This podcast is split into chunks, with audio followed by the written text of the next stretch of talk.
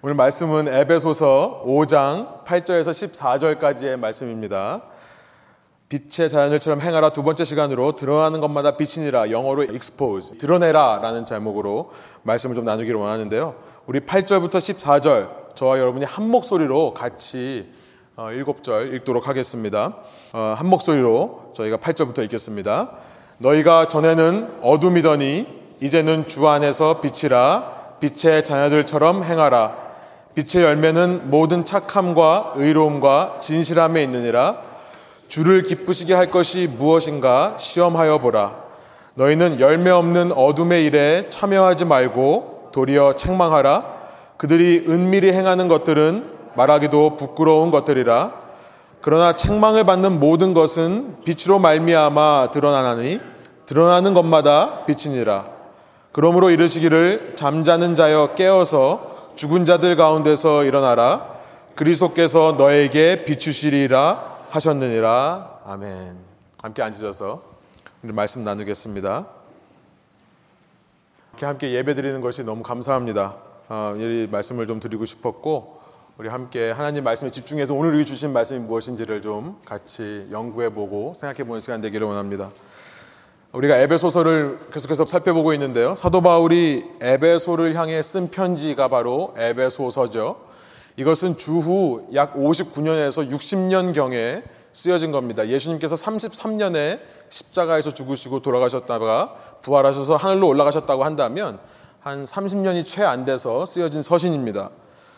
어, 이로부터 이 서신이 쓰여진 60년 경으로부터 약 36년이 지나면 주후 96년, AD 96년에 또 한 사람이 에베소서를 향해 또 다른 편지를 기록해서 에베소서로 보내는 일이 있었습니다.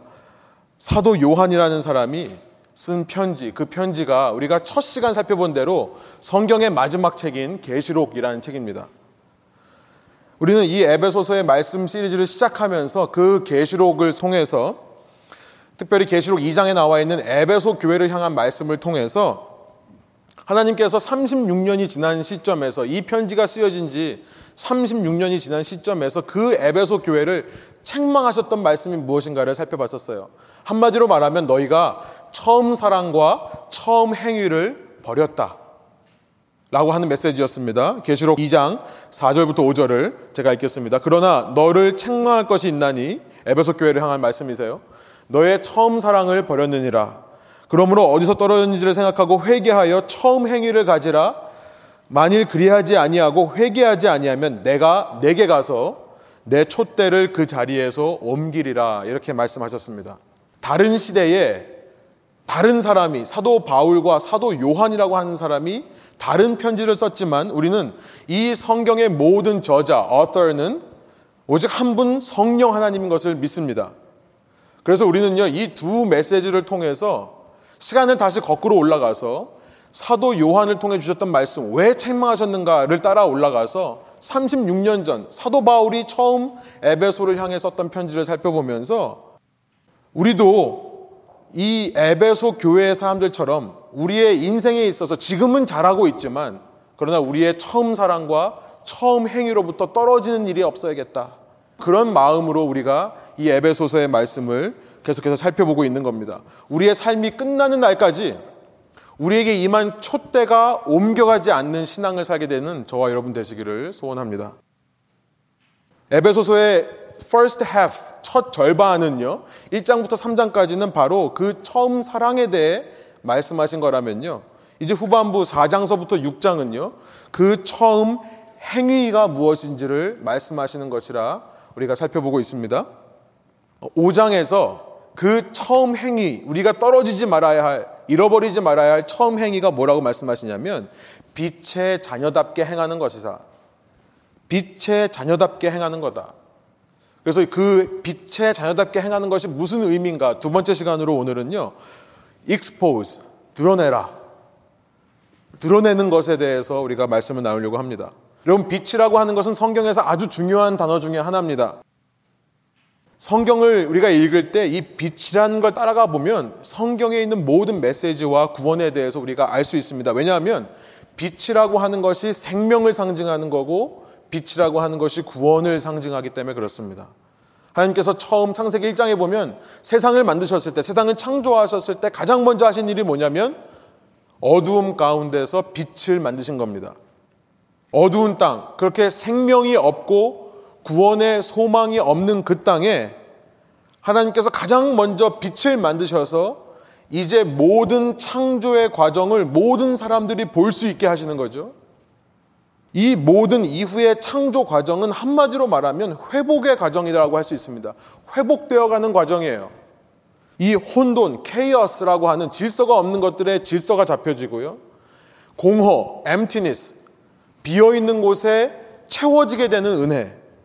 그렇게 회복된 땅에 생명이 있고 회복된 땅에 구원, 하나님의 에덴이라고 하는 하나님의 나라가 임하는 구원이 있는 것을 우리가 창세기를 통해 발견하는 겁니다. 이후 성경을 읽어보면요. 하나님의 임재를 상징하는 것이 성막과 그것이 나중에 건물로 지어진 성전이라는 겁니다. 하나님께서는 성막과 성전을 통해 당신의 백성과 함께 하셨는데요. 다른 말로 말하면 그 성막과 성전을 통해 하나님의 백성 가운데 하나님의 왕국을 이루기를 원하셨는데요. 여러분 그 성막 안에 성소라는 곳에 보면 금 촛대가 있습니다. 마노라라고 하는 유대인들의 초인데요. 이렇게 일곱 개의 모양으로 되어 있는 마노라. 거기에 불을 켜놓습니다. 그러면 여러분 성소 안은 금으로 도금이 되어 있죠. 금으로 칠해져 있습니다. 한번 상상해 보세요. 정사각형 사면 안에 일곱 개의 촛대가 불을 밝히고 있고 그 사방 사면이 금으로 되어 있다면 여러분 그 공간 안에는 빛으로 가득할 것입니다. 그 빛이라고 하는 것은 하나님께서 우리와 함께 하실 때 성막과 성전을 통해 당신의 백성과 함께 임재하실 때 회복되는 생명과 구원을 상징하는 것입니다. 하나님은 그 빛을 통해 이 이스라엘 백성들을 구원해 오셨다는 거예요. 그러나 인간의 불순종으로 인해서 이 성막과 성전의 시대도 끝이 나고요. 이제 첫날 빛을 창조하셨던 그 하나님께서 직접 이 땅에 빛으로 오시는 사건이 일어납니다. 바로 예수 그리스도예요. 그 예수를 가리켜서 빛이라고 말하는 이유는 뭐냐면 그 안에서 예수님 안에서 모든 만물이 다시금 회복되기 때문에 그렇습니다. 이것을 재창조라고 하는데요. 예수님 안에 생명이 있는 거죠. 그 예수님 안에 진정한 구원이 있기 때문에 그를 가리켜서 빛이라고 표현을 하는 겁니다. 예수님께서 모든 인류가 그때까지 지어왔던 모든 역사상의 죄들 또 그때서부터 계속해서 인간들이 지어갈 수많은 죄들을 대신해서 직접 어둠의 대가를 치르시고 pay the price of darkness 그 어둠의 그 모든 빚을 다 갚으시고 안식 후 첫날 그러니까 창세기 처음에 보면 창조 첫날이죠. 그 빛을 만드신 그날에 안식 후 첫날에 부활하셔서 이제 그를 믿는 모든 사람에게 생명과 구원의 빛을 나누어 주시기 시작하시는 겁니다. 불안하신 예수님은 하늘로 올라가셔서요. 이 땅에 교회를 두고 떠나십니다. 이 땅의 교회라고 하는 것은 마치 순금으로 지어진 그 성소와 같이 하나님으로부터 예수님으로부터 주어지는 그 빛을 온 세상에 반사시키면서 생명과 구원의 요새가 되는 거예요. fortress. 그 생명의 사역과 구원의 역사의 빛을 비추는 front line, 등대가 되는 겁니다. lighthouse가 되는 거예요. 이것이 교회입니다. 여러분, 교회라고 하는 것은 우리 신자들을 가리키는 말씀이라고 했어요. 우리가 세상에 나아갈 때 우리로 말미암아 세상에 있는 어둠들이 물러가게 되는 것이고요.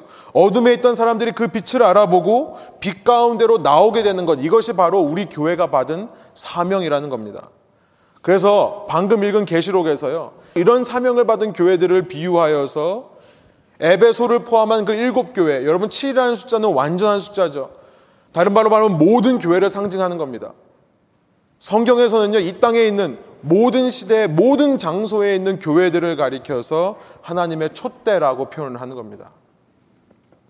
여러분, 이렇게 제가요, 빛이라는 단어로 성경 창세기 도착해서 대강이지만 계시록까지 오면서 성경의 역사를 통해 기독교가 무엇인지 예수 그리스도가 누구신지 왜 교회가 이 땅에 존재하는지를 설명했습니다.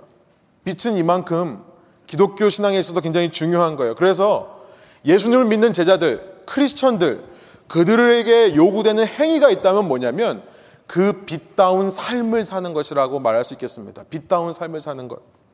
그런데요, 이렇게 빛다운 삶을 살아라 라고 말하면 너무나 추상적이죠. 실제로 어떻게 살아야 되는지는 모르겠으니까 사도 바울이 이제 본문을 통해서 빛다운 삶을 사는 것의 구체적인 모습을 세 가지로 말씀합니다. 오늘 말씀을 통해 이 세 가지를 나누기를 원하는데요. 처음 두 가지는 드러내라 라고 하는 명령어로 풀 수 있고요. 세 번째는 드러내는 우리의 자세에 대해서 생각해 볼 수 있겠습니다. 먼저 첫 번째로 빛다운 삶을 산다는 것은 무엇인가? 구절에 나와 있는 표현처럼요. 선하고 착하고 의롭고 진실한 선하고 의롭고 진실된 행실로 살아가는 것 요약하면요. 선한 행동을 하는 것을 의미한다라고 할 수 있겠습니다. 예수님께서 하신 말씀이에요. 마태복음 5장 14절부터 16절 여러분 주보에 있습니다. 제가 한번 읽겠으니까 여러분 눈으로 한번 따라오시면 좋겠어요. 너희는 세상의 빛이라 산 위에 있는 동네가 숨겨지지 못할 것이요 사람의 등불을 켜서 말 아래에 두지 아니하고 그러니까 불을 켜서 바구니 안에다가 덮어놓는 사람은 없다 이 말씀을 하시는 거예요. 어디 위에 놓냐면 책상 위에 놓는 겁니다. 등경 위에 놓나니 이러므로 집안 모든 사람에게 비치느니라 이같이 너희 빛이 사람 앞에 비치게 하여 그들로 너의 착한 행실을 보고 하늘에 계신 너희 아버지께 영광을 돌리게 하라. 예수님께서 직접 제자들에게 하셨던 말씀입니다. 예수님은요 자기를 따르던 무리들과 제자들에게 너희들은 나를 통해 받는 그 빛을 반사하는 등대처럼 살아라. 촛대처럼 살아라. 그것을 명령하셨는데 너에게 임한 빛을 사람 앞에 비치게 하라 라고 말씀하셨던 거예요. 예수님을 닮은 선한 행동을 하라 라고 말씀하십니다. 그 빛을 가리켜서 너의 착한 행실이라고 마태복음 5장 16절에 말씀하셨죠. 예수님을 닮은 선한 행동, 예수님을 닮은 사랑과 섬김의 모습을 보여줄 때 그때 어둠에 있던 사람들이 어둠의 길을 좋아하던 사람들이 그런 교회의 착한 행실을 보고 하나님 아버지께 영광을 돌리게 된다라고 말씀하신 겁니다. 그러므로 첫 번째 빛다운 삶을 살기 위해 우리가 드러내야 될 것은 뭐냐면 내 속에 있는 빛을 드러내라 라는 말씀으로 이해할 수 있겠습니다. 우리 속에 있는 빛을 드러내라. 여러분 너무나 상식적인 말씀이죠. 우리가 너무나 잘 알고 있는 말씀입니다. 여러분 복음이라는 것은 태양빛과 같다는 생각이 듭니다. 태양빛과 같아서요. 그 태양을 바라보는 사람에게 태양빛을 보는 사람에게 뜨거움이 함께 전해지는 것이다. 라는 생각이 듭니다. 우리가 태양을 보면서 눈으로만 태양을 인식하는 법이 없죠. 시애틀처럼 흐린 날이 많고 또 요즘처럼 이렇게 햇빛이 나지 않는 추운 날씨를 살다 보면 우리는 태양빛이 얼마나 중요한 역할을 하는지 알게 됩니다. 태양빛은요, 빛을 주는 것만이 아니라 그 빛과 함께 따뜻한 온기를 전하는 겁니다. 항상 영향력이 함께 가는 거예요. 우리가 예수님 믿는 것, 여러분, 우리 주위 사람들이 너무나 잘 안다는 사실입니다. 우리가 믿는다고 할 때 우리가 믿는 사람인 줄 알아요. 그런데 정작 우리의 말과 행동에서 예수님의 영향력이 전달되지 못한다면 과연 예수님을 믿는 사람이라고 할 수 있겠는가? 사도 바울은 빛의 자녀처럼 행하라고 말씀하시면서 첫 번째로 너희 속에 있는 빛을 나누어 주면 살아라. 그러니까 빛의 영향력이 있어야 된다는 것을 말씀하시는 거예요. 여러분 제가 이렇게 보기에도 참 험악한 어, 인상이었습니다. 과거형으로 말할게요. 여러분 좀 예, 피곤하신 분들도 있는 것 같아서 제 얘기를 좀 하겠습니다. 어, 제가 옛날에는요 이 얼굴에 약간 눈꼬리가 올라갔었어요. 그래서 제가 어딜 가나 사람들이 참 인상 강하다, 뭐 카리스마 있어 보인다. 나쁘게 말하면 도끼 눈이라는 별명도 있었습니다. 그래서 옛날에 지금도 제가 생각하는 이러하지만 제가 중학교 때요 얼마나 인상이 험악했냐면은 고등학생 형들이 저한테 인사를 했었어요. 예, 그러고 다녔습니다. 아무튼 그런데 하나님의 은혜로 눈꼬리가 조금 내려왔어요. 예, 이제는 저를 보면서 인상 좋다라고 하시는 분들도 있더라고요. 정말 마음이 착하신 분들은 저 보면서 아, 인상 많이 좋습니다 이런 얘기를 하세요. 그리고 이제 제가 최근 들어서 어디 갈 때마다 가끔씩 듣는 얘기인데 혹시 목사님이십니까? 라는 얘기를 들어요. 예, 우리 일부 때는 오 하더라고요. 교사 선생님들은. 예, 그런 말 하죠. 제 자랑 할 말 하죠. 예, 제 이야기해서 죄송합니다. 그런데 제가 여러분에게 한 가지 메시지를 나누고 싶기 때문에 이 얘기를 하는 거예요. 여러분, 저는 그렇게 스쳐 지나가면서 혹시 목사님인가? 또 목사라고 그러면 아, 목사인 것 같았다고 얘기하시는 분들, 그런 사람들의 말 속에서 저는 위로를 받습니다. 무슨 위로냐면 아, 내가 목회자로 가는 길이 바른 길이구나. 또 그 길을 잘 가고 있구나. 교회가 잘 되고 교회에서 인정받아서 그런 걸 느끼는 게 아니라요. 그것도 굉장히 중요합니다. 제가 여러분을 보면서 내가 왜 사역하는지 이 사역들의 열매를 보면서 그것을 점검하는 것이 당연하죠. 그러나 그렇게 치쳐 지나가는 사람들의 말 속에서 그냥 지나가는 말로 한 거지만 저에게는 굉장한 위로가 되는 겁니다. 사랑하는 여러분, 부족한 제 얘기를 해서 죄송합니다만 여러분 얘기를 좀 해보기를 원해요. 여러분, 구원의 확신이라는 단어를 우리가 자주 얘기하죠. 그런데 실제 삶에서, 여러분의 삶에서 여러분은 여러분이 구원받았다는 사실을 어떻게 확신하고 사십니까? 라는 질문을 드리고 싶은 거예요. 구원의 확신이라는 게 없어져야 되는 말이라고 말하는 게 아닙니다. 여러분, 신자라면, 내가 예수님을 믿는 사람이라면 내가 과연 구원받은 사람이 맞구나. 우리가 에베소서 1장부터 3장을 통해 본 것처럼 하나님께서 태초부터 나를 향해 준비하신 그 은혜가 있구나라는 것을 느끼는 것은 굉장히 중요합니다. 그것을 느껴야만 하는 거예요. 이런 감격과 감사가 우리 신자의 삶에는 날마다 넘쳐야 되는 겁니다. 그런데 질문은 이거예요. 여러분 어디서부터 그런 감사와 감격을 찾냐는 거예요. 많은 교인들이요 그런 감격을 찾아서 성경 공부를 다닙니다. 지적으로 말씀을 배우는 데를 찾아가요. 좋은 말씀을 따라다녀요. 어떤 사람들은 집회를 찾아다니면서 감동적으로, 감정적으로 이걸 확인하고 싶어 합니다. 어떤 사람들은 사람들의 위로의 말, 사람들의 인정의 말로부터 이런 확신을 찾으려고도 하지만요. 여러분, 저는 이런 생각이 들어요. 구원의 확신이라는 것은 내가 내 자신에게 거는 최면이 되어서는 안 된다. 여러분, 반드시 구원의 확신이라는 것은 내 주변 사람들의 입을 통해 고백되어야 되는 줄로 믿습니다. 여러분 주위 사람들의 입을 통해 여러분이 신자라고 하는 사실이 고백이 되어야 돼요. 저는 여러분들이 그런 일이 일어날 때 느낄 수 있는 감격과 감사를 체험해 보시기를 원하는 거예요. 내 주변 사람들이 빛 대신 예수님을 닮은 나의 말과 선한 행실을 보면서 그들의 입으로 말해주는 거죠. 너를 보니까 정말 네가 구원받은 사람 같다. 정말 예수님 따라가는 사람 같다. 내 아내가, 내 남편이, 내 자녀들이, 내 부모가 거기서부터 시작해서 내 주위에서 만나는 사람들이요. 여러분 이거야말로 가장 큰 우리에게 구원의 확신이 되는 것이 아니겠습니까? 그러나 한 가지 중요한 게 있어요. 한 가지 중요한 것은 뭐냐면 이 모든 착한 행실, 의로운 행실, 진실된 행동, 이 모든 선한 행동들은요, 사람을 기쁘게 하기 위해서 하려는 것이 아니라 오직 한 분이신 하나님만을 기쁘게 하기 위한 것이어야 된다라는 점이에요. 우리가 이것을 사람에게 그 말을 받으려고 사람을 목적으로 하게 되면요. 여러분, 이것은 세상의 수준을 벗어나지 못하는 겁니다. 여러분, 세상에 가면요. 세상에서 양심적인 사람, 세상에서 도덕적인 사람들도 이 정도는 합니다. 다른 사람에게 인정받기 위해, 다른 사람에게 칭찬받기 위해 선한 행동하는 사람들 너무나 많아요. 그렇기 때문에 우리 믿는 사람들이요, 단지 사람들에게 잘 보이기 위해 선한 행동을 하면요, 단지 사람들을 기쁘게 하기 위해 선한 행동을 하면 세상 사람들이 그걸 인정하지 않습니다. 왜냐하면 그거는 기본이기 때문에 그래요. 누구나 해야 할 기본이기 때문에 그래요. 우리가 엑스트라 마일을 가기 위해서는 우리는 하나님을 바라봐야 되는 겁니다. 그래서 오늘 본문 10절이요. 이렇게 말씀합니다. 우리 한 목소리 한번 읽어볼까요? 10절입니다. 주를 기쁘시게 할 것이 무엇인가? 시험하여 보라.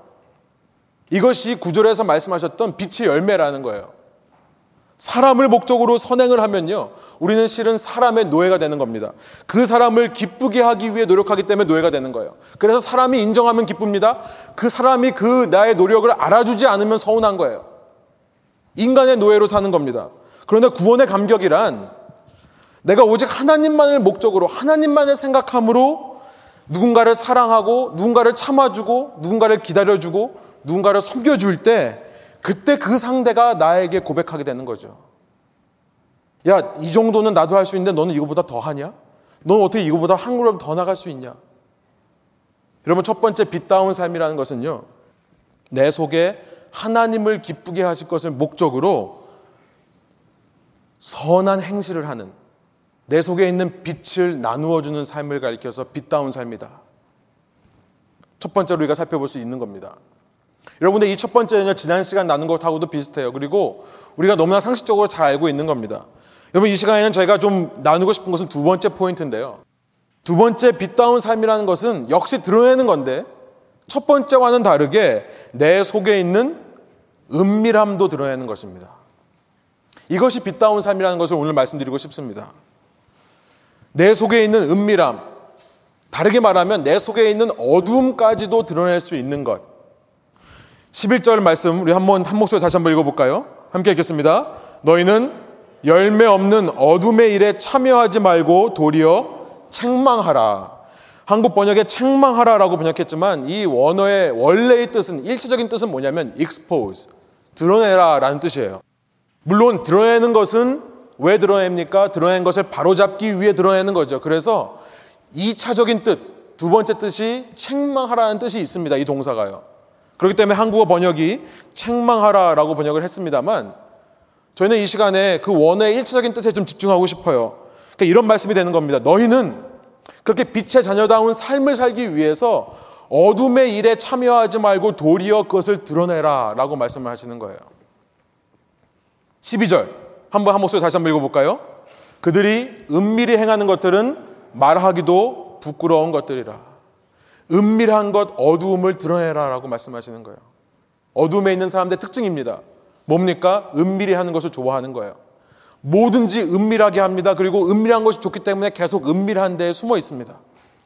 앞서 우리는 이런 사람들의 삶의 모습이 어떻게 표현되는지를 4장과 5장을 통해 발견했어요. 바로 4장 마지막에서 20절부터 22절에서 사도 바울이 말한 썩어져가는 옛 습관을 따라 살던 옛 자아의 모습, old self의 모습을 이미 우리가 발견했습니다. 이것을 더 이상 반복하지는 않겠습니다만 여러분 빛다운 삶이라는 것은 뭐냐면 내 속에 있는 이런 모든 어두움과 은밀함들을 드러내는 삶이다 라고 말씀하시는 거예요. 그리고요 놀라운 약속의 말씀이 있습니다. 13절의 말씀인데요. 이것을 드러내면 더 이상 이것이 어둠에 속한 일이 아니라 빛에 속한 일이 된다라고 말씀하시는 거예요. 드러내면 빛이다. 우리 13절 한번 한 목소리 읽어볼까요? 그러나 책망을 받는 모든 것은 빛으로 말미암아 드러나니 드러나는 것마다 빛이니라. 그러니까 드러나는 모든 것은 빛으로 말미암아 보이게 되나니 보이게 되면 이것은 빛이 된다 이런 말씀입니다. 안 보일 때는 어둠이었지만 드러나게 되면 빛이 된다 이런 말씀이에요. 여러분 드러내는 것이 너무나 중요한 생각이 듭니다. 무엇이 드러내는 건가? 이 드러내는 것에 대해서 두 가지를 좀 더 살펴보기로 하는데요. 드러내는 것의 첫 번째는 뭐냐면 고백의 의미가 있는 겁니다. 고백이에요. confess. 그러니까 우리 속에 있는 죄를 고백하는 거죠. 여러분 우리가 빛다운 자녀다운 삶을 살기 원하면 첫 번째로 우리는요. 우리 속에 있는 죄를 고백하며 살아야 됩니다. 누구 앞에요? 빛 앞에. 예수 그리스도 앞에. 이것이 신앙생활이에요. 우리는 예수 그리스도 앞에 날마다 나와서 날마다 우리 죄를 회개하는 겁니다. 고백하는 거예요. 그러면 그 죄는요, 더 이상 어둠에 속한 일이 되는 것이 아니라 예수님의 통치 아래에 있는 일이 되어버리는 거예요. 놀라운 일들이 일어나는 거죠. 저는 이런 생각이 들었습니다. 아까 복음을 태양빛이라고 했는데요. 저는 태양빛에 우리가 옷을 말리는 이유가 거기 있다고 생각을 합니다. 여러분 옷을 빨아가지고 물기가 있는 채로 어두운 데 두는 법이 있습니까? 어떻게 하죠? 태양에 말리죠. 뭐 요즘 뭐 드라이기에 돌린다고 하지만 보통 태양빛에 말리잖아요. 왜 말리죠? 옷을 빨아서 어두운 데 두면 어떻게 되죠? 예, 냄새 나죠? 뭡니까? 거기에 균이 생기는 거예요. 병균이 생기는 겁니다. 그렇죠? 박테리아가 생기는 거예요. 그런데 태양빛에 두면 왜 둬요? 말리기 위해. 말린다는 말은 뭐냐면 살균입니다. disinfection, sterilization. 균을 없애기 위해 햇빛에 놓는 것과 마찬가지로 날마다 내 속에 있는 죄라고 하는 병균이 사라지게 하기 위해 우리는 익스포즈 하는 겁니다. 빛 앞에 우리를 드러내는 거예요. 요한일서 1장 6절부터 7절에 세 번역으로 제가 읽겠습니다. 이런 말씀이 있습니다. 우리가 하나님과 사귀고 있다고 말하면서 그대로 어둠 속에서 살아가면 우리는 거짓말하는 것이요 진리를 행하지 않는 것입니다. 그러나 하나님께서 빛 가운데 계신 것과 같이 우리가 빛 가운데 살아가면 우리는 서로 사귐을 가지게 되고 그리고 중요한 말씀입니다. 하나님의 아들 예수의 피가 우리를 모든 죄에서 깨끗하게 해 주십니다. 언제요? 우리가 어두움이지만 이 어두움을 가지고 빛 가운데로 나아갈 때요. 살균 작용이 일어나는 겁니다. 여러분 제가 지난주도 그렇고 오늘도 그렇고 제 설교 중에 자꾸 제 얘기를 해서 참 죄송합니다만 불편할 분들도 있으실 것 같아요. 근데 제가 자꾸 제 이야기를 하는 이유가 있습니다. 어, 저는요 설교를 통해서 자꾸만 제 자신의 부족함과 나약함을 드러내고 싶어요. 왜냐하면 하나님께서 저를 통해서 조금이라도 선한 일을 하시는 것이 있다면 그것은 전적으로 저의 영광이 아니라 제가 잘나서가 아니라 제가 준비돼서가 아니라 하나님의 영광이라는 것을 선포하기 위해서입니다. 사도 바울처럼요. 하나님은 약한 데서 강하게 하시는 하나님이고요. 그리스도의 능력은 약한 데에 머문다. 라고 말했던 사도 바울처럼요. 그렇기 때문에 그렇게 능력이 예수의 능력이 약한 데 머물기 때문에 나는 나의 약점을 두고 자랑한다라고 고린도후서 10장과 11장, 12장에 걸쳐서 반복해서 자랑했던 사도 바울처럼요. 여러분 우리 가운데 약한 모습, 악한 모습이 있다고 하더라도요. 그것을 가지고 빛 가운데로 나아가면 여러분 13절의 말씀처럼 그 가운데서 하나님의 영광이 드러나는 겁니다. 어둠이라도 가지고 나가면 그것이 빛이 되는 놀라운 일들이 일어나는 거예요. 사랑하는 여러분, 여러분들도요, 여러분 속에 있는 그 약함과 혹은 악함을 드러내는 것을 고백하는 것을 주저하지 마시기 바랍니다. 예수님 앞에 우리가 말할 뿐만 아니라 사실 신앙생활 하면서 우리가 한 교회를 이루면서 우리가 반드시 버려야 할 태도는 뭐냐면 저는 은밀하게 행하는 것이다 생각이 듭니다. 은밀함을 감추고 있는 것. 부부가 하나 되기 위해서 부부 간에 은밀한 것이 있으면 안 되는 것처럼 신앙생활을 하면서 한 공동체에 되고 그 공동체됨을 통해 하나님의 능력이 임하게 하시려면 여러분 우리가 모일 때마다 우리의 나약함과 완악함을 고백하는 일이 있어야만 합니다. 우리가 서로에게 죄를 고백할 때 그때 능력이 임하는 거예요. 이건 제 말씀이 아니라 야고보서 5장에 나와 있는 말씀입니다. 여러분 주보에 있지만 야고보서 5장 15절부터 16절을 제가 한번 읽겠습니다. 믿음으로 간절히 드리는 기도는 병든 사람을 낫게 할 것이니 주님께서 그를 일으켜 주실 것입니다. 또 그가 죄를 지은 것이 있으면 용서를 받을 것입니다. 여기서 말하는 병든 것이라는 게 꼭 몸의 아픔을 말하는 것 만을 말씀하는 것처럼 들리지만 16절을 읽어보면 그렇지 않다는 것을 알게 되죠. 16절 우리 한번 한 목소리 읽어볼까요? 그러므로 여러분은 서로 죄를 고백하고 서로를 위하여 기도하십시오. 그러면 여러분은 낫게 될 것입니다. 의인이 간절히 비는 기도는 큰 효력을 냅니다. 우리가 서로 고백하고 서로를 위해서 기도할 때 우리가 낫게 된다는 겁니다. 무슨 말입니까? 우리의 죄의 문제가 해결된다는 거예요. 그렇게 의인들이 모여서 서로의 죄악들을 고백하며 서로 기도할 때 그때 예수 그리스도의 효력, 능력이 나타나는 겁니다. 그 공동체 가운데요. 여러분 우리가 소그룹을 하는 이유가 바로 그겁니다. 지금처럼 여러분이 저를 보시고 제가 여러분을 보면서 제가 일방적으로 얘기하는 이런 구조에서는 솔직한 나눔이 불가능하죠. 그래서 우리는 말씀을 들을 때는 이런 형식으로 말씀을 전할 수밖에 없기에 이렇게 모이지만 그러나 말씀이 끝나고 나면 우리는 소그룹으로 모여서 둥그렇게 앉아서 서로가 서로의 진실된 마음들을 이야기하는 겁니다. 여러분 이 시대에는요 수많은 중독의 문제가 있습니다. 그래서 세상에서도요 중독의 문제를 치유하기 위해 어떻게 하죠? 소그룹으로 모여요. 소그룹으로 모여서 뭐 합니까? 예, 하나씩 자기의 죄를 다 고백해요. 그리고 끝나요. 여러분 이런 모임 자체도 활성화되는 이유는 뭐냐면 여러분 나눔 자체에 힐링이 있습니다. 그렇기 때문에 그래요. 내가 내 자신을 완전하게 다른 사람한테 내 보일 때 그 자체만으로도 힐링이 있어서 세상에서 이런 방식을 취해요. 여러분 그렇다면 믿는 사람들은 어떻게 해야 되겠습니까? 서로의 솔직한 모습을 보여줄 뿐만 아니라 오늘 야고보서 5장 16절의 말씀처럼 그 위에 서로를 위해 기도하는 것까지 있어야 되는 거예요. 소그룹에서 이 일이 일어난다면 여러분 능력이 나타나는 겁니다. 단순히 치유되는 것뿐만 아니라 함께 모여서 하나 되는 그래서 그리스도의 능력이 나타나는 일들이 소그룹 가운데 일어날 수 있는 거예요. 소그룹에 소속이 안 되신 분들이라면 아직 순위 없는 분들이라면 둘씩 셋씩 가까우신 분들과 이런 교제를 할 때 그 가운데 신앙의 능력이 나타난다는 것입니다. 특별히 부부간에 더 나가서 순모임에서 가정에서 이런 고백이 있을 때, 그리고 상대가 그런 고백을 할 때 그것을 문제시하거나 이슈화하지 않고 그대로 받고 서로를 위해서 기도하고 간구하는 모임이 될 때요. 여러분, 이 시대의 기독교의 문제는 뭐냐면 소그룹으로 모여도 서로 그런 신뢰를 할 수 없는 구조. 그래서 내 솔직한 나눔을 하지 못하는 구조. 그렇게 하나 되지 못하다 보니까 교회가 하나로 뭉쳐지지 못하는 여러분 어쩌면 거기에 이 기독교의 근본적인 문제가 있는 것은 아닌가 생각이 드는 것입니다. 여러분 첫 번째 뭘 드러내는가? 어떤 은밀함과 어두움을 드러내는가? 우리 속에 있는 죄를 고백하고 나의 어두운 면들도 고백할 수 있는 이것들을 드러낼 때 우리가 빛의 자녀처럼 자유 가운데 행할 수 있다. 두 번째 드러낼 것은요. 고백만이 아니라 투명함이라고 생각이 듭니다. 투명함, transparency. 그러니까 다른 말로 말하면 속과 겉이 같아지는 거죠.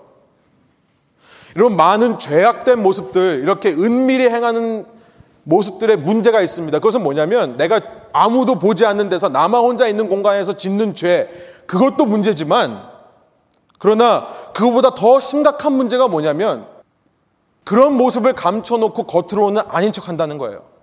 겉과 속이 달라진다는 것이 더 큰 문제입니다. 여러분, 예수님께서는 이 땅에 오셨을 때 그런 은밀한 죄를 행하고 사는 사람들은 오히려 불쌍히 여기셨어요. 그러나 예수님께서 용납하지 못하는 부류의 사람들이 있었습니다.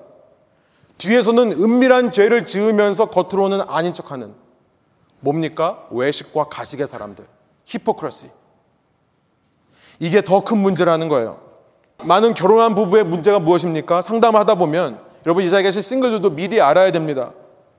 둘만 있을 때 서로 말하는 모습과 행동들과요. 사람들이 있을 때 모습이 너무나 다른 거예요. 이 사람이 나하고 있을 때는 이렇게 말하는데 다른 사람 앞에서는 전혀 다르게 말하는 모습들. 서로에게 상처를 받는 겁니다. 여러분 이것도 일종의 은밀히 행하는 겁니다. 부부 둘만이 있다고 생각을 하는 거죠. 우리 부부만 은밀히 행하는 거예요. 여러분 이렇게 하다 보면 자꾸 부부 관계가 어둠 속으로만 흘러가게 되어 있는 겁니다. 어떻게 해야 됩니까? 드러내는 거예요. 무슨 말입니까? 우리 둘만 행하는 것이 아니라 이 가운데 빛 대신 예수님께서 함께 하시다고 하는 것을 인식하는 겁니다. 부부 관계 가운데 예수님을 초청하는 거예요. 부부 가운데 어떤 대화와 어떤 행동을 하더라도 예수님 앞에서 하는 거다라고 드러내는 겁니다. 여러분 그러다 보면 겉과 속이 달라지는 이 외식의 문제를 해결할 수 있는 거예요. 부부 관계만 그렇겠습니까? 자녀 문제도 마찬가지예요. 아무도 보지 않는 데서 내가 자녀들을 혼내고 소리 지르고 구박하는 모습. 여러분 그런 부모의 모습 속에서 자녀들이 부모가 믿는 신앙 나도 믿기 싫은 겁니다. 자녀와의 관계 속에서도 예수님을 초청하는 거예요. 빛을 초청하는 거죠. 드러내는 겁니다. 모든 게 다 투명하게 되는 거예요. 이제는 내가 자녀에게 얘기하는데 예수님 앞에서 얘기하는 것처럼. 여러분 제가 한 가지 예를 들면요. 저희 교회 문제 전혀 아닙니다. 저희 교회는 안 그렇기에 제가 말씀드리는 거지만 제가 이제 아이를 낳고 나서 이제 큰 교회들 뭐 여러 가지 교회들 미국 교회들도 마찬가지고 이렇게 한동안 교회를 이렇게 좀 다녔던 때가 있었어요. 제가 잠깐 사역을 쉴 때. 그때 참 많은 교회들을 다녀봤고, 특별히 이제 청년부가 있는 교회라고 하면 다 찾아가 보고 그랬습니다. 그런데 가는 교회마다 조금 이제 큰 교회들은 잠옷실이라는 게 있어요. 잠옷이라고 하는 것은 갓난 아이를 둔 부모가 예배 들어오면 아이가 우니까 이제 거기 따로 공간을 마련을 해가지고 말씀 듣고 예배 참여하지만 함께 회중들과는 있지 않은 그런 공간을 잠옷이라고 합니다. 저희 교회도 이제 뒤에 스피커를 놔가지고 뒤편에 잠옷실처럼 만들었는데요. 제가 잠옷실을 다니면서 참 제일 충격받은 게 뭐냐면 이런 벽 하나 둔 것 뿐인데 본당과 거기는 벽 하나 차인데요. 본당 안에서의 모습과 잠옷실 안에서의 모습이 너무나 다른 거예요.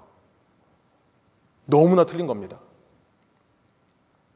어쩌면요, 한 가지 잠옷이라고 하는 예를 들었지만 우리 신앙의 삶을 돌아보면 신앙이라고 하면서 투명하지를 않는 겁니다. 자꾸만 사람들이 안 본다라고 생각을 하고 아무도 보지 않는다고 생각하면 내가 은밀히 행하는 일들이 있는 겁니다. 여러분 그렇게 살다 보니까 여기서부터 모든 신앙인의 가식과 외식의 문제가 발생하는 것 같아요. 어떻게 해야 됩니까? 그 담을 벽을 헐어버리라는 거예요. 내가 이 공간 안에 있어도 예수님 앞에 있는 것처럼.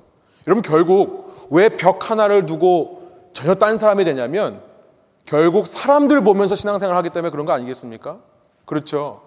본당 안에서 열심히 예배 찬양하지만 결국은 사람 보고 하는 거예요. 사람이 있으니까 그런 겁니다. 빛 대신 예수님을 초청하는 겁니다. 투명해지는 거예요. 어느 공간에 있던 하나님을 예배하는 사람으로. 요한복음 3장 20절에 세 번역으로 제가 읽겠습니다. 악한 일을 저지르는 사람은 누구나 빛을 미워하여 빛으로 나오지 않는다. 그것은 자기 행위가 드러날까 보아 두려워하기 때문이다. 21절. 그러나 진리를 행하는 사람은 빛으로 나온다. 그것은 자기의 행위가 하나님 안에서 이루어졌음을 드러내려는 것이다. 내가 하나님 보시기에 완벽한 행동을 하기 때문에 자신 있게 빛 가운데 나가는 것이 아닙니다. 어떤 행위라도 빛 가운데로 가지고 나면 그 안에서 하나님께서 이루어진다는 것을 고백하는 자. 여러분 그 사람이야말로 빛다운 삶을 사는 자고요. 두 번째로 우리가 살펴볼 수 있는 것은 드러낼 때 이렇게 고백과 투명함을 지킴을 통해 드러내는 삶을 살 때 빛의 자녀다운 삶을 사는 거다. 세 번째 빛다운 삶은 뭔가? 여러분 이렇게 선한 행실을 통해 우리 속에 있는 빛을 드러내고요. 나의 고백과 투명함을 유지하는 걸 통해 내 속에 있는 은밀함과 어두움을 드러낸다. 그런데 이 모든 과정 속에서 주위 사람에게 빛을 비추는 거죠. 빛을 비추는 삶을 사는 겁니다. 첫 번째 말한 것과 똑같은 거 아니냐? 예수님께서 너희는 세상의 빛이라고 말씀하신 것과 똑같은 거 아닙니까? 저는 이것을 똑같은 말씀입니다만 드러낼 때의 우리의 자세라는 그런 측면에서 살펴보기를 원하는 겁니다. 무슨 말씀인지 한번 들어보시기 바랍니다. 여러분 14절에 보면 사도 바울이 이렇게 끝납니다. 본문이요. 14절 우리 한번 한 목소리 다시 한번 읽겠습니다. 그러므로 이르시기를 잠자는 자여 깨어서 죽은 자들 가운데서 일어나라 그리스도께서 너에게 비추이시리라 하셨느니라. 이것은 여러분 주부에 있는 대로 이사야서의 말씀들을 이렇게 짜집기해서 사도 바울이 말씀하신 것일 수도 있고요. 정확한 이런 말씀은 성경 안에는 없지만 아마 많은 신학자들이 특히 F.F. 브루스라고 하는 아주 유명한 신약 성경학자가 이것은 당시에 사람들이 세례를 받을 때 불렀던 노래의 한 부분일 수 있다. 아마 굉장히 신빙성이 있는 얘기입니다. 아무튼 간에 이사야서의 말씀을 기반으로 해서 만들어낸 말인 것 같아요. 당시 에베소에 있는 사람들이 이 말씀을 들으면 아 이게 뭔지를 알던 그 말씀이었던 것 같습니다. 잠자는 자여 깨어서 죽은 자들 가운데서 일어나라. 그리스도께서 너에게 비추시리라. 이사야서 6장에 보면 일어나라 빛을 발하라 이는 내 빛이 이르렀고 여호와 영광이 내 위에 임하였다. 하나님께서 이스라엘을 택하시고요. 이스라엘의 성막과 성전을 통해서 하나님께서 이스라엘과 함께 하신다는 것을 보여주시면서 그 모든 목적은 마치 그들을 등대 삼아 온 열방 가운데 빛을 비추기 위한 것이라는 것을 이사야서가 예언을 해왔습니다. 잠자던 자, 죽은 자들이 일어나서 이제는 주위에 죽었던 자들에게 빛을 비추는 겁니다. 여러분 우리도 한때는 죽었던 자들이죠. 우리도 잠자던 자들이었습니다. 그럼 우리가 예수 그리스도라는 생명의 구원의 빛을 받게 된 것은 단지 우리만 그 빛을 소유하고 살아가는 것이 아니라 그 빛을 반사해서 세상을 비추기 위해 그렇다는 겁니다. 그런데요, 제가 왜 이 드러내는 자세에 대해서 말씀하는 거냐라고 생각이 드냐면 11절과 13절에 보면 드러내라라는 말을 한국어 번역이 책망하라라고 번역하다 보니까 우리는 이렇게 착각하기가 쉬운 것 같습니다. 우리가 할 일은 그런 어둠의 세상에 나아가서 그 어둠의 모습들을 꾸짖고 바로잡고 고치는 것이 우리 교회의 사명이다. 우리 신자들의 사명이다. 이렇게 착각하기가 쉽다는 거예요. 여러분 저는 오늘 말씀을 읽으면서 그게 아니라는 생각이 듭니다. 여러분 우리가 남의 죄를 정죄하고 남의 죄를 고백하는 사람들이 아닙니다. 여러분 남의 죄를 고백하는 것을 다른 말로 비방이라고 합니다. 남의 죄라는 것은요, 남의 죄를 고백할 때 그것은 비방이 되는 거예요. 우리가 앞서 옛사람의 모습, 4장 31절에 보면 옛사람의 모습이 어떤 거냐면 모든 악독과 노함과 떠드는 것과 비방하는 것, 분내는 것이라고 말씀하셨습니다. 여러분, 우리가 드러낼 죄라고 하는 것은 뭐예요? 아까 두 번째 말씀을 드린 것처럼 우리가 정죄하고 우리가 고백해야 될 죄는 오직 우리 자신들의 죄인 겁니다. 여러분 그러니까 뭘 하라고 말씀하시는 겁니까?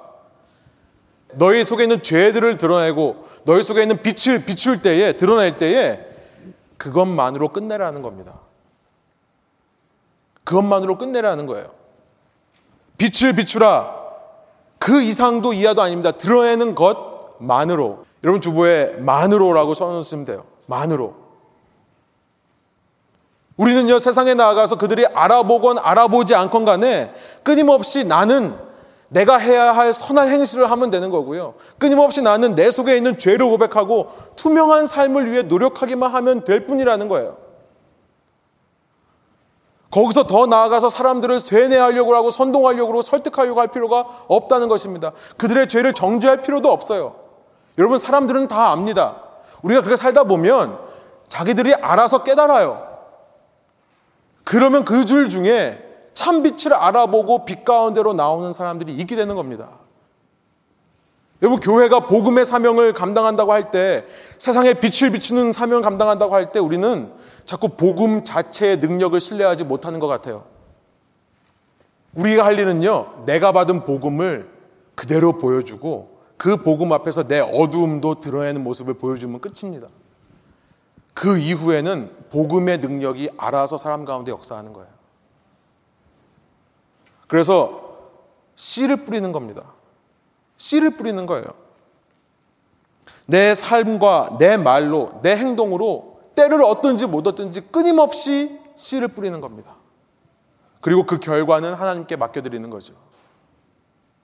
그러나 충실하게, 성실하게 내 삶이 끝나는 날까지 계속해서 빛을 비추는 삶을 살아가는 것.